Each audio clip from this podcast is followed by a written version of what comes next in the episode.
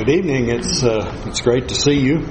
It's been a pleasure to be able to uh, be here with you this this month. I certainly enjoyed that, and uh, uh just uh, kind of having a blast, uh, spending some time writing and thinking about some things that I've wanted to write down for quite some time, and it's really really nice to be able to just join with you each week and, and worship. You'll open your Bibles to the 20th chapter of the book of Matthew, Matthew chapter 20. And we, we're going to take a look at this parable of the laborers in the vineyard.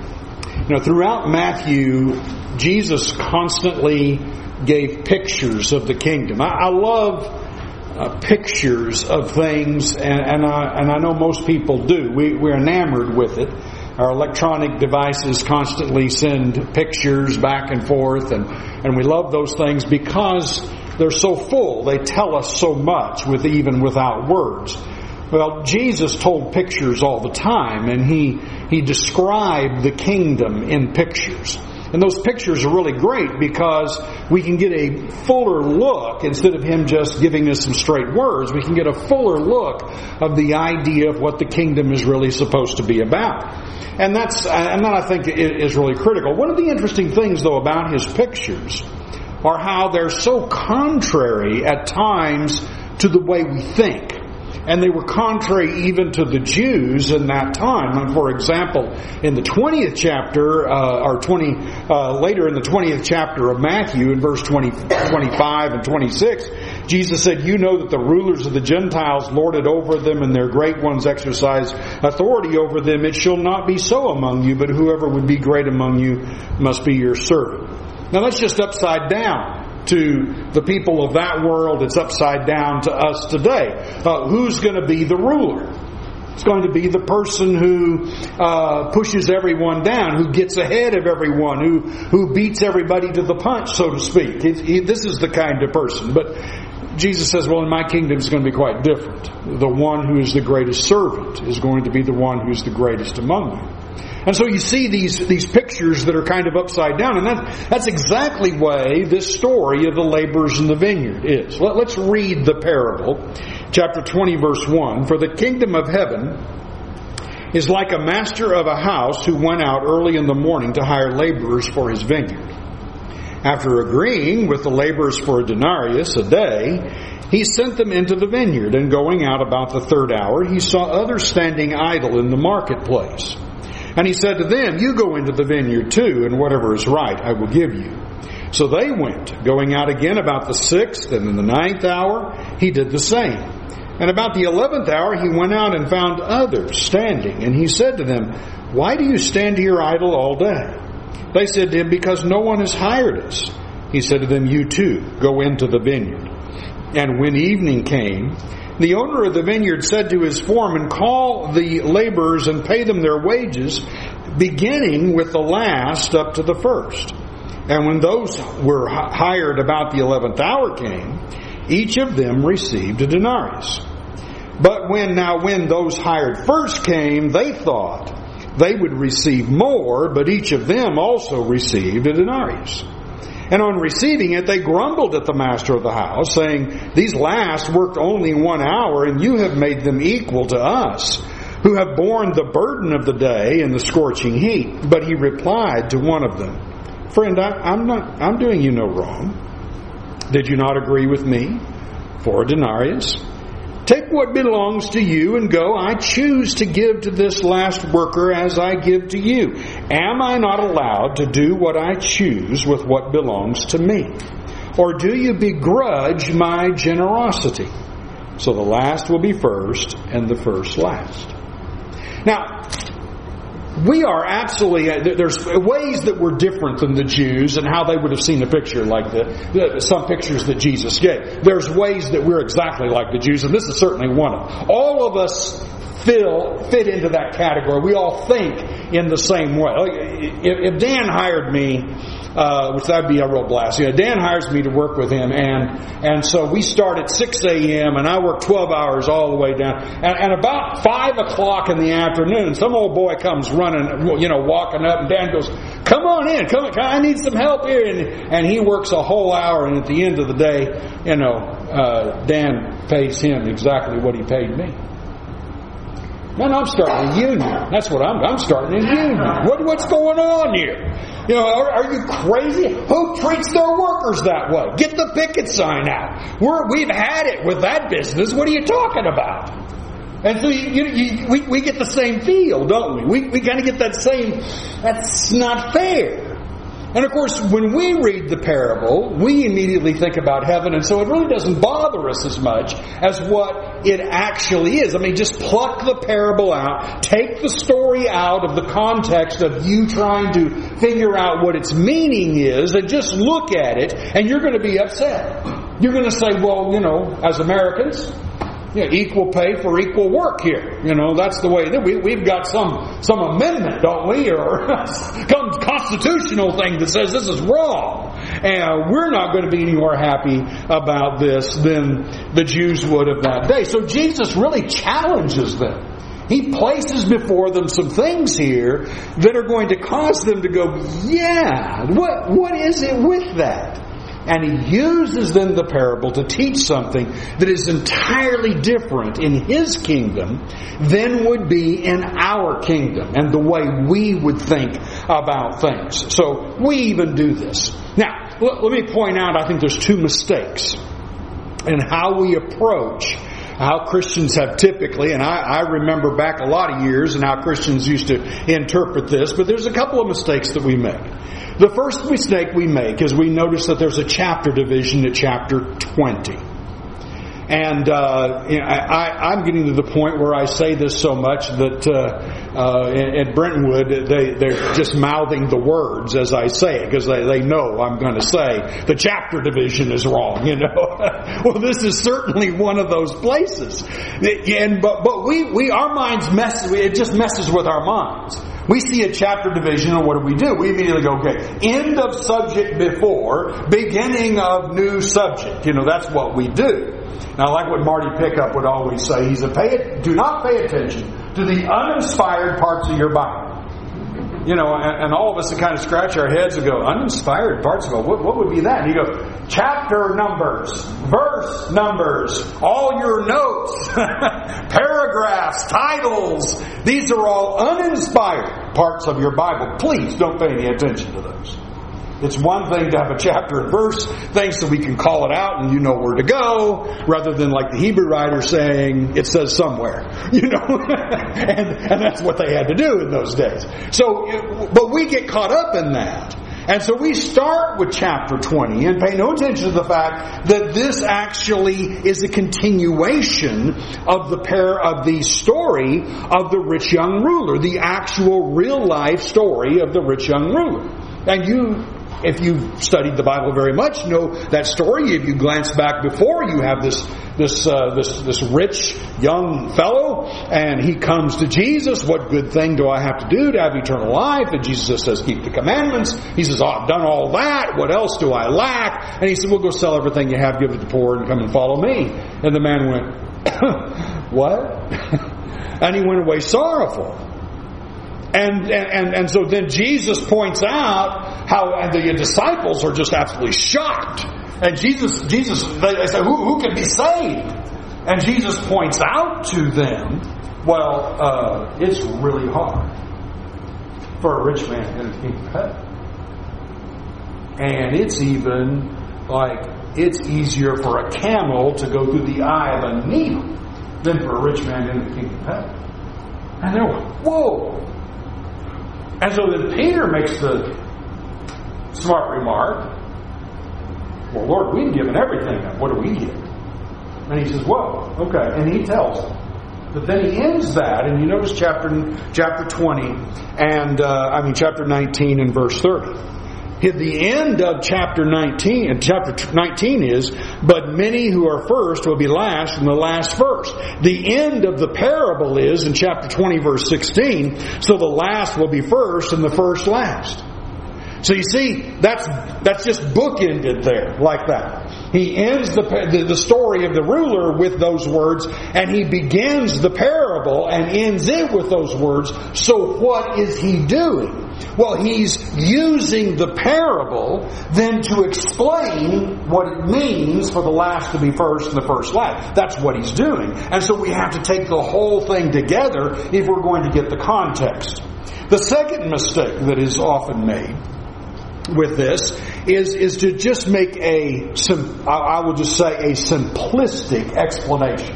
This is what I heard growing up, but I, I really don't have any idea whether that's still running around or not. But what I heard growing up was, well, this just means, you know, if you were baptized at age 80 as compared to be baptized at age 20, well, you know, you get to go to heaven too, even though you might die at age 81. Like the oldest guy I ever baptized, it was 84 years old, and uh, his name was George. I, I loved him to death, and he, he died three years later. And you know, after he died, I, I was about 25, and after he died, I got so mad thinking about him being saved, and I'm going to have to work, you know, the next 50 years as a Christian. I was really fried. You, we, we go, huh? Not in the least would we think that way. And that's not what he's talking about here. That's, that's, not, that's not in context. The context really wouldn't have anything to do with Jesus telling a story after this rich young ruler thing and telling a story and talking about, you know, well, if you live only three years as a Christian compared to 60 years as a Christian, that, uh, you know, you're both going to go to heaven. That's, that's not the idea of the context. So what we want to do is we want to figure out how this goes in context so that we understand the meaning. The kingdom of heaven is like. Well, that's really critical because you and I, as kingdom citizens then, have a beautiful lesson to learn from this. And it is an important lesson for us to learn. I mean, it is critically important for us to learn this particular lesson. And so often it is missed because we're missing what the parable's point actually is in its context. So let's begin with this. And I want you to start with just who are the lost and who are the saved. So we're going to look uh, and, and see from the whole context who exactly is lost, who exactly is saved, so that we can at least outline that part before we go on. Well, the first thing is the obvious, and all of us are certainly going to be on board with this the rich ruler is lost. Uh, as a matter of fact, even, even in the text, the disciples, after he goes away, they, they say, who then can be saved? So even they are admitting that he's lost. Because uh, if he can't be saved, they're doubting who can be saved. Well, this, this is phenomenal. This, this man who is very religious, very devout, who's kept the commandments from his youth, uh, who is all of these things, and, and you're going, he's going to be lost just because he doesn't dump all of his stuff and, and, and follow you. I, I don't get that. that. That is, that is really critical in the picture of here's what the kingdom of heaven is like. So, so he, he's, he, they're just shocked by it. So obviously the rich ruler is lost. As we think about that, though, I want you to think a little bit about why the rich ruler is lost. Now, you're you're going to probably, if I were to ask you that question, well, why was the rich ruler lost? Most of you probably say, he didn't sell everything. he didn't do what Jesus said. Jesus said, sell it. And if he said, sell it, you got to sell it. Uh, yeah, that's right. That's right. But I want you to look a little bit more uh, besides that. I think there's some things deeper than that just in this whole reason that he said. When I have read this in, in years past, and I, I don't know if you've ever been there, but I think a lot of Christians have, I immediately think about, and this is this seems to go into what we would discuss in a Bible class, I immediately think about what he had to give up. Instead of thinking about what Jesus offered him. I mean, this is crazy. How many people do you read about in the gospel accounts who say to Jesus, I'll follow you anywhere you go, and he goes, No. I mean, the guy over there with the demons on the east side of, of Galilee says, Let me go with you. And he says, No. I mean, there's, there's a lot of people who would have loved him been on the inside circle, and he tells them, No, no, you're, you're, I'm not letting you go with me. With this man, Mark's account actually says that he loved him. He looked upon him and loved him, and this is when he told him to do this. We forget about the end of the sentence.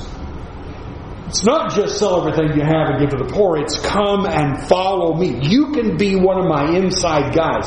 I can really use you. Come and follow me. Imagine that honor. This is a tremendous honor to think about the Lord offering that kind of benefit. And, and I want to say that is exactly where I think there's a big struggle uh, in the people I teach, probably people you teach and have contacted and had discussions with, a lot of times what it comes down to is what I have to give up.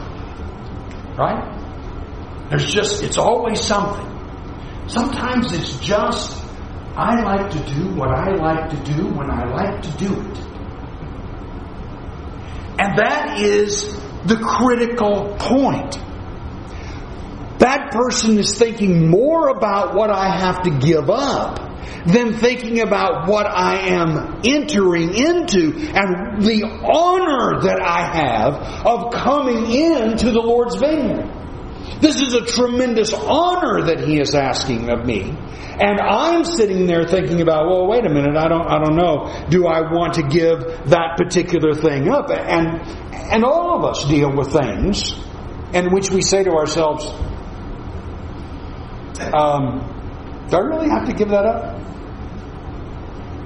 Do, do I really have to do that much? Is, is, how about just this much? And we all run into that from time to time, so we're not immune to that. And, and what that is, and this is one of the things I have to talk to myself about all the time, is what that is, is, is I am struggling with the idea of if I give that up, I'm going to be giving up a certain amount of joy, a certain amount of comfort, a certain amount of uh, flexibility and doing what I want to do, etc. And I'm thinking then about what I'm going to lose in this. Instead of trusting and this is where it comes down. Instead of trusting that whenever God says give something up, He's actually replacing it with greater joy. I'm sitting here messing around, uh, playing in mud puddles, and He's offering a vacation in the Caribbean. You know, he's trying to say, here, I've got so much more that I'm going to give you. And when he's asking us to give it, he's trusting me. Trust me, I'm going to provide. You're not going to miss what you think you're going to miss. And that's where this tremendous lack of trust, and all of us go there, where anytime there's a sacrifice to be made, a lot of times there is this, this evaluation. Well, I, I might not get to do this. If I give that up, I might not do that. Uh, I'm going to recall, you recall back in the second chapter of the book of Acts, when you have all these Christians and, and, and there's, there's all of them that are somebody of them are in need. And chapter 4, it even talks about how they were selling lands and houses.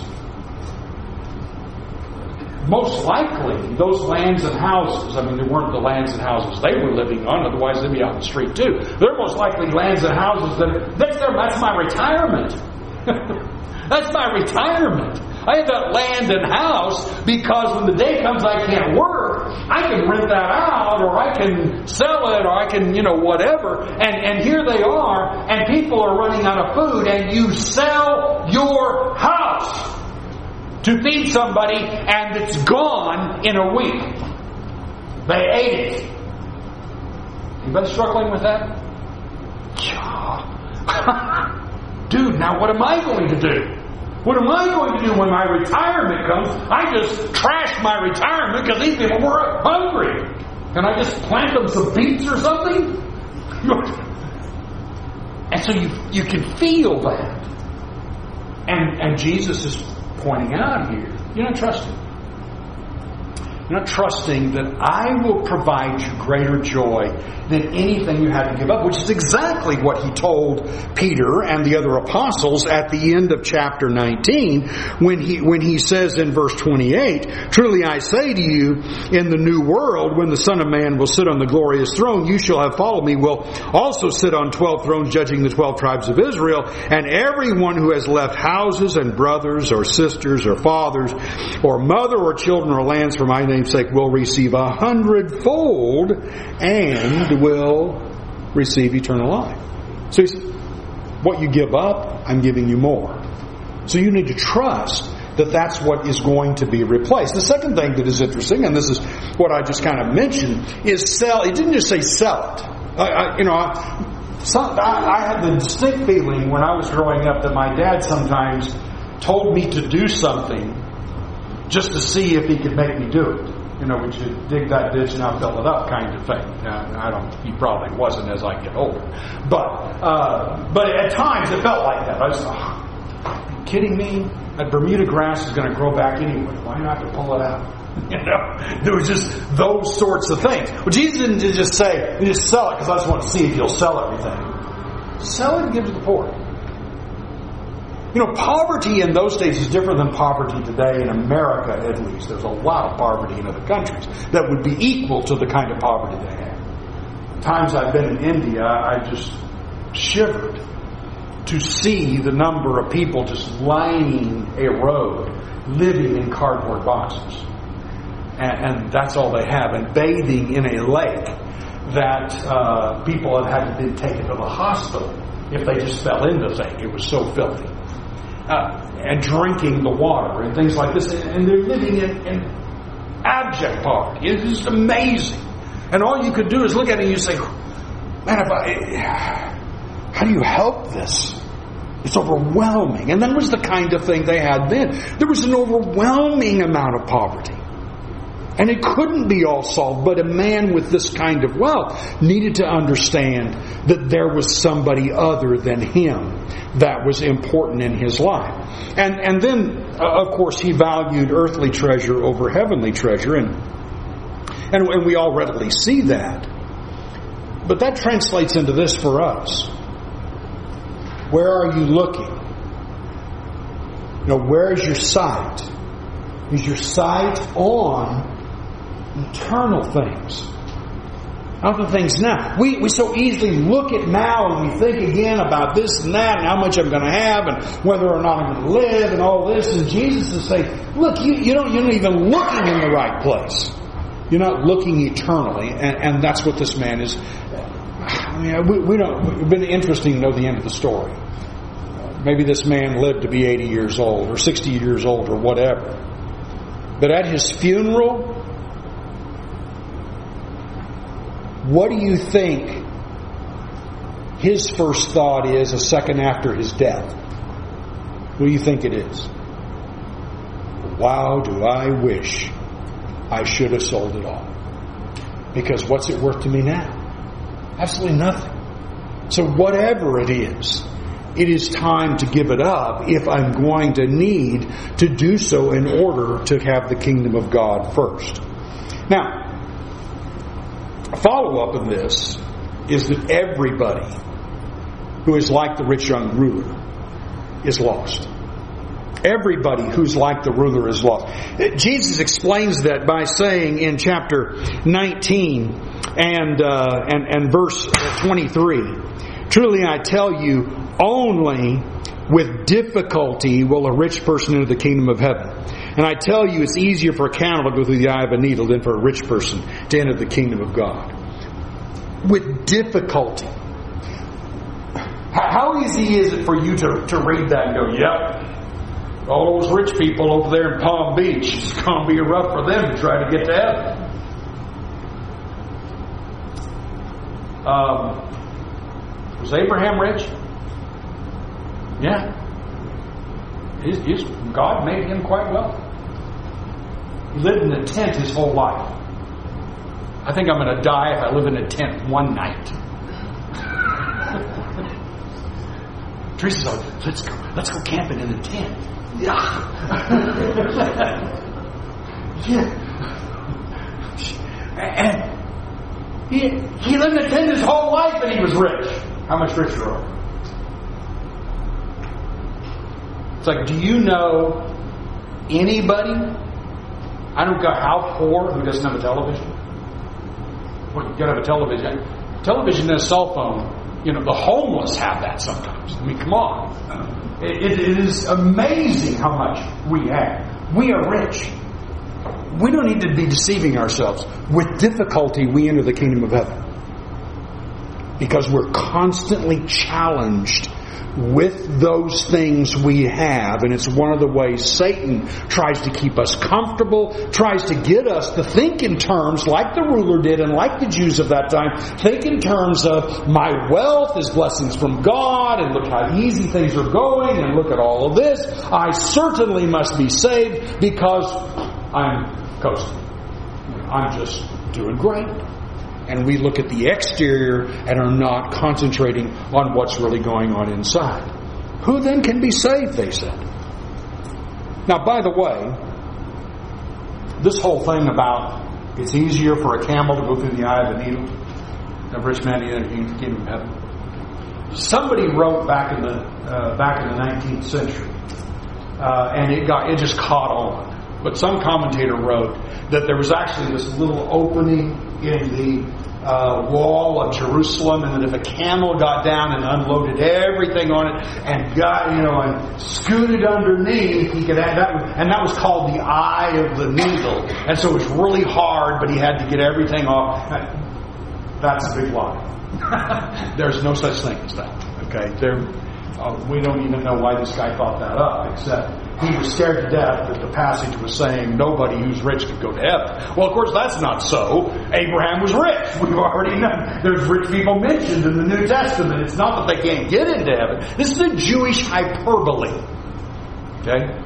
Uh, hyperbole means an exaggeration for effect. He's just saying it's tough. He's not saying it's impossible. And then Jesus replies and even says uh, to them that uh, that this, this whole thing has to do with what God's going to do. With God, all things are possible. We'll talk about that in a minute. Well, who else is lost? The first hour laborers are lost. Now, that's where I may have lost you. You might say, wait a minute, they got a denarius. Now, I'm going to suggest the first hour laborers are lost they are in the same category as everybody else in this particular uh, passage. Now, you, you, you want some proof of it. All right. First of all, compare chapter 19, verse 30. We mentioned a ago. Who's he talking about in chapter 19, verse 30, when he says, Many are first who will be last, and the last first? Well, he's talking about the rich ruler. The rich ruler is the one who many would thought would be first, and he is last and we've already determined he's lost. So Jesus already is talking about this individual. He's explaining why the rich ruler is lost. The parable explains why the rich ruler is lost. And at the end, he repeats the same thing, saying the last will be first and the first last. He is referring to those who are lost further confirmation of this. In the 13th chapter of the book of Luke, when Jesus is talking about the picture of, of the kingdom of heaven and the day of judgment, he says, he says when he's, he's asked the question, will there be few that are saved?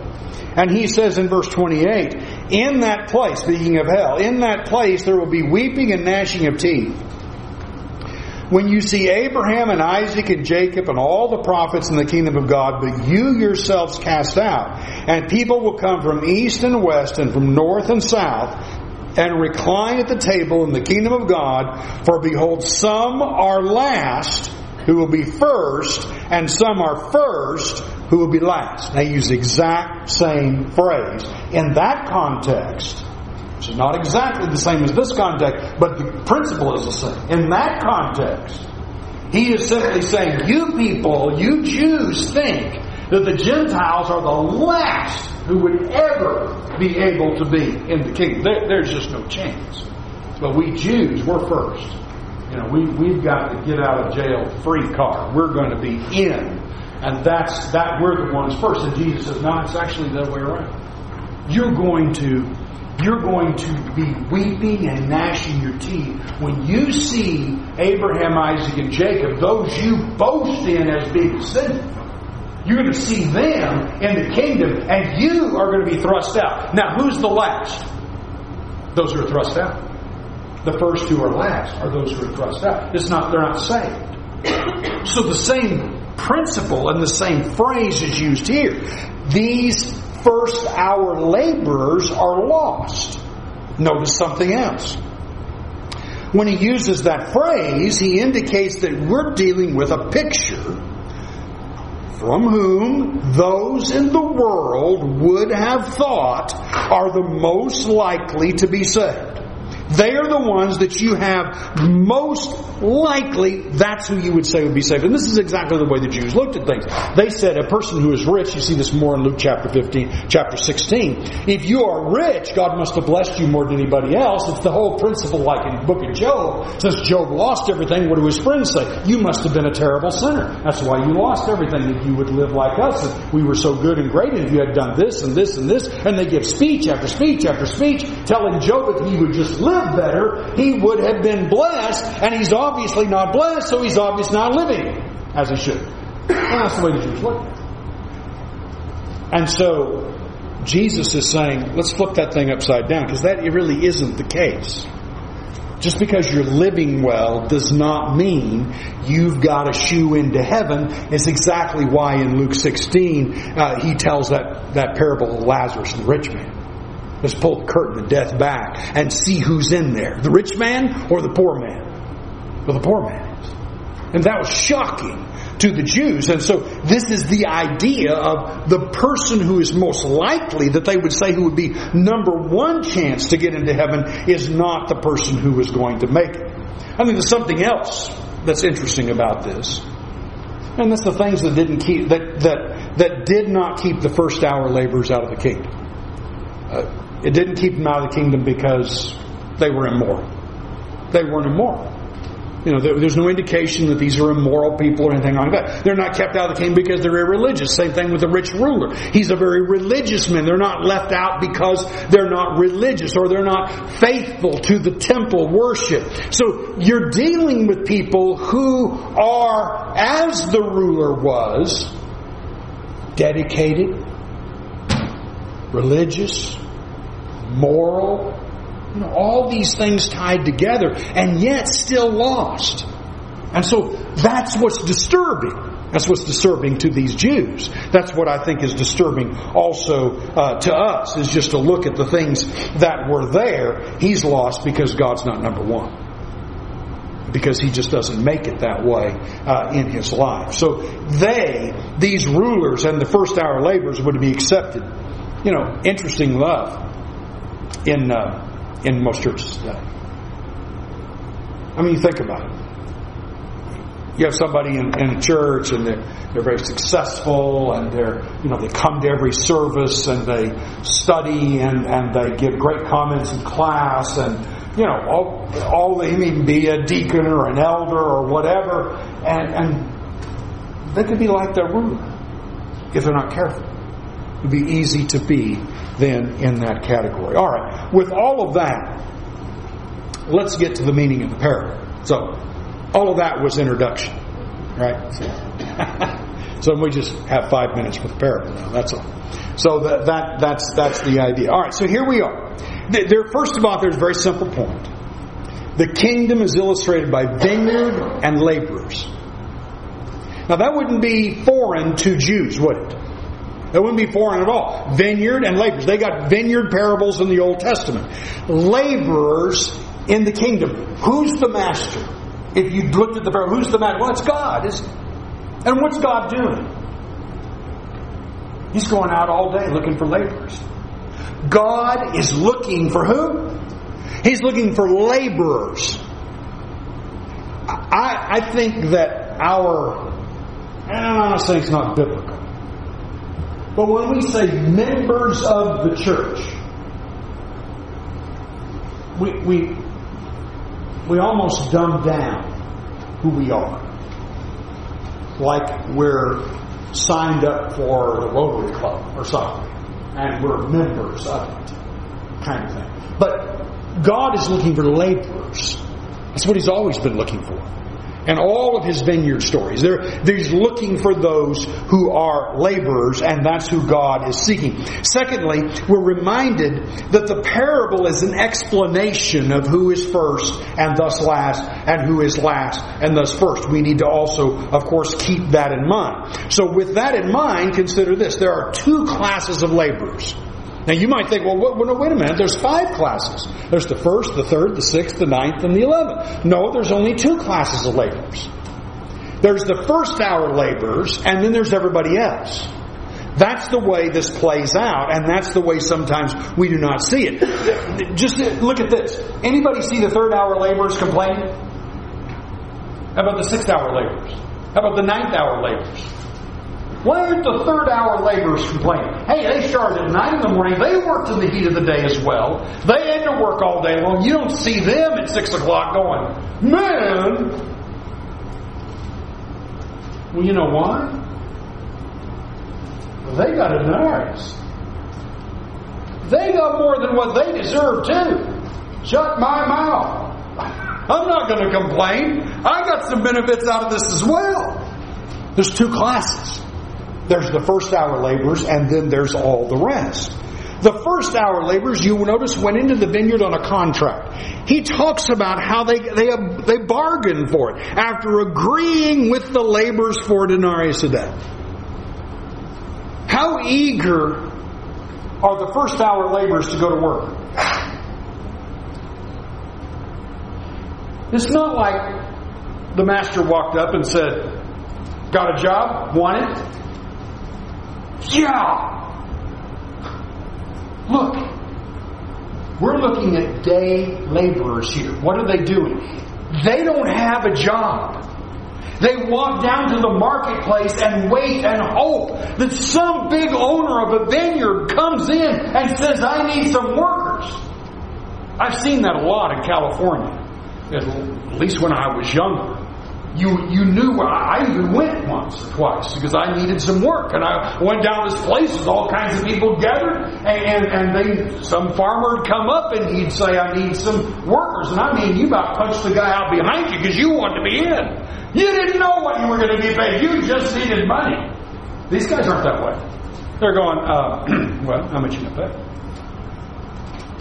pay? Do you see that in the third hour laborers or the eleventh hour laborers? No. They just go into the vineyard. They go in the vineyard on the basis of trust. Does that sound familiar to you as how we got into the vineyard? How we got into the kingdom? How did we get it? Trust. We didn't make a contract with him. We're just thrilled that he said, You want to come in? Yippee! You ain't kidding. Out here's no good. I'm going to starve to death. Out here, I want in. And so there is the picture of the difference in these laborers. And then you notice the 11th hour laborers are paid first. That is totally unconventional.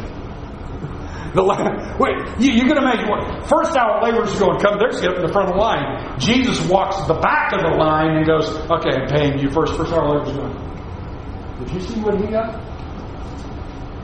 Man, this is going to be cool. When he gets to us, we're going to get let's see, one hour equal a denarius, we could get like 12 denarius. That'd be cool. and gets up there, you get one too. That's it. And so you see that picture there, and, and you see how they, they were uh, paid this way just to show them. Now, first hour laborers grumbled. They grumbled. I want to ask you a question anybody here think that there's any chance that when God ushers you into heaven, you're going to take a look around and you're going to go, Are you kidding me? They got in? they got in? I'm going right up to the Lord. What do you think you're doing letting them in? Well, I know some of the things they did. You don't let them in?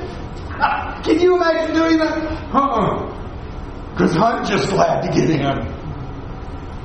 I'm just, I'm just like, I made it. Somebody else here, great, high five, we made it. I mean, nobody's going to grumble. These guys are grumbling. Who grumbles about that? Not kingdom citizens, folks. I'll tell you grumbles about that.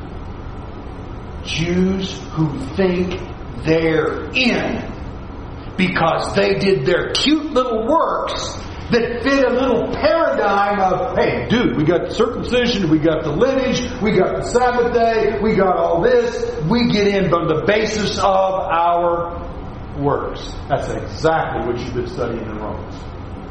Isn't the way it happens, is? That's exactly what Jesus illustrated. Who's, who's it possible? Who did he say all things were possible with God? God is going to make it so. I can give everything up. God is going to enable me to do what seems impossible for me. And we just realize. I, I, I feel like there's no way I meet up.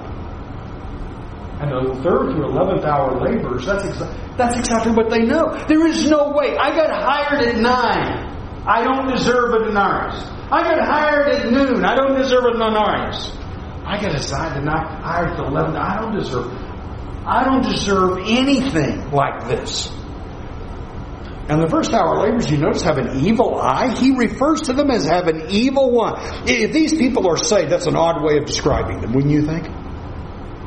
No, that, that's that's again, I think another thing that indicates that they are not talking about who is saved here. Look, here's the deal. Third through eleventh hour laborers received more than they deserved. The going rate was a denarius a day.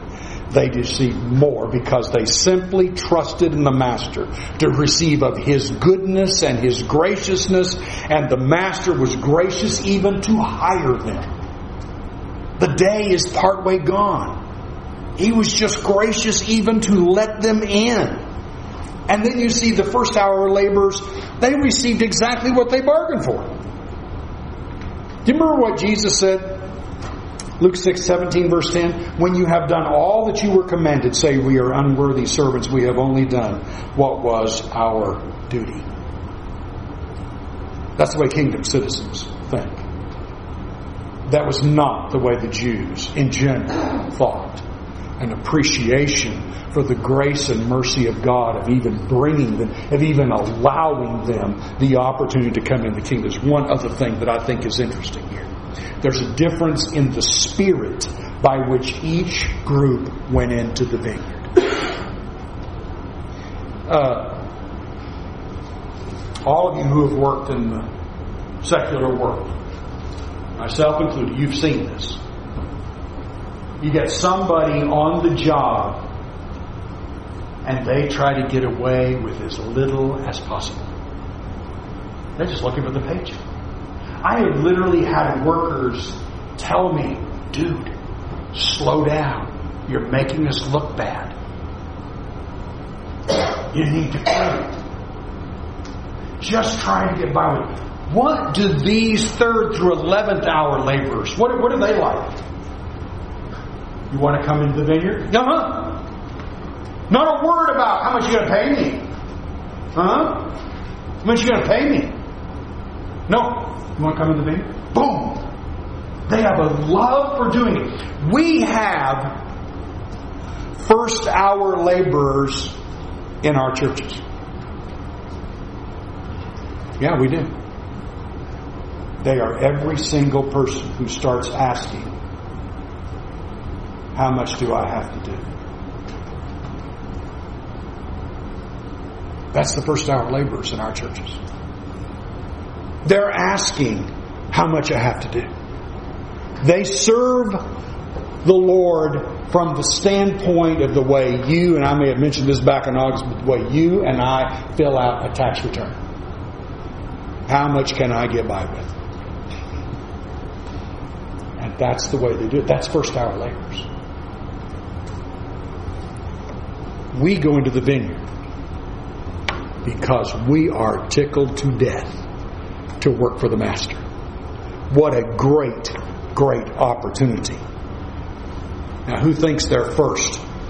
Day of judgment, I'm first. You're going to walk right up to the Lord. You're going to say, Lord,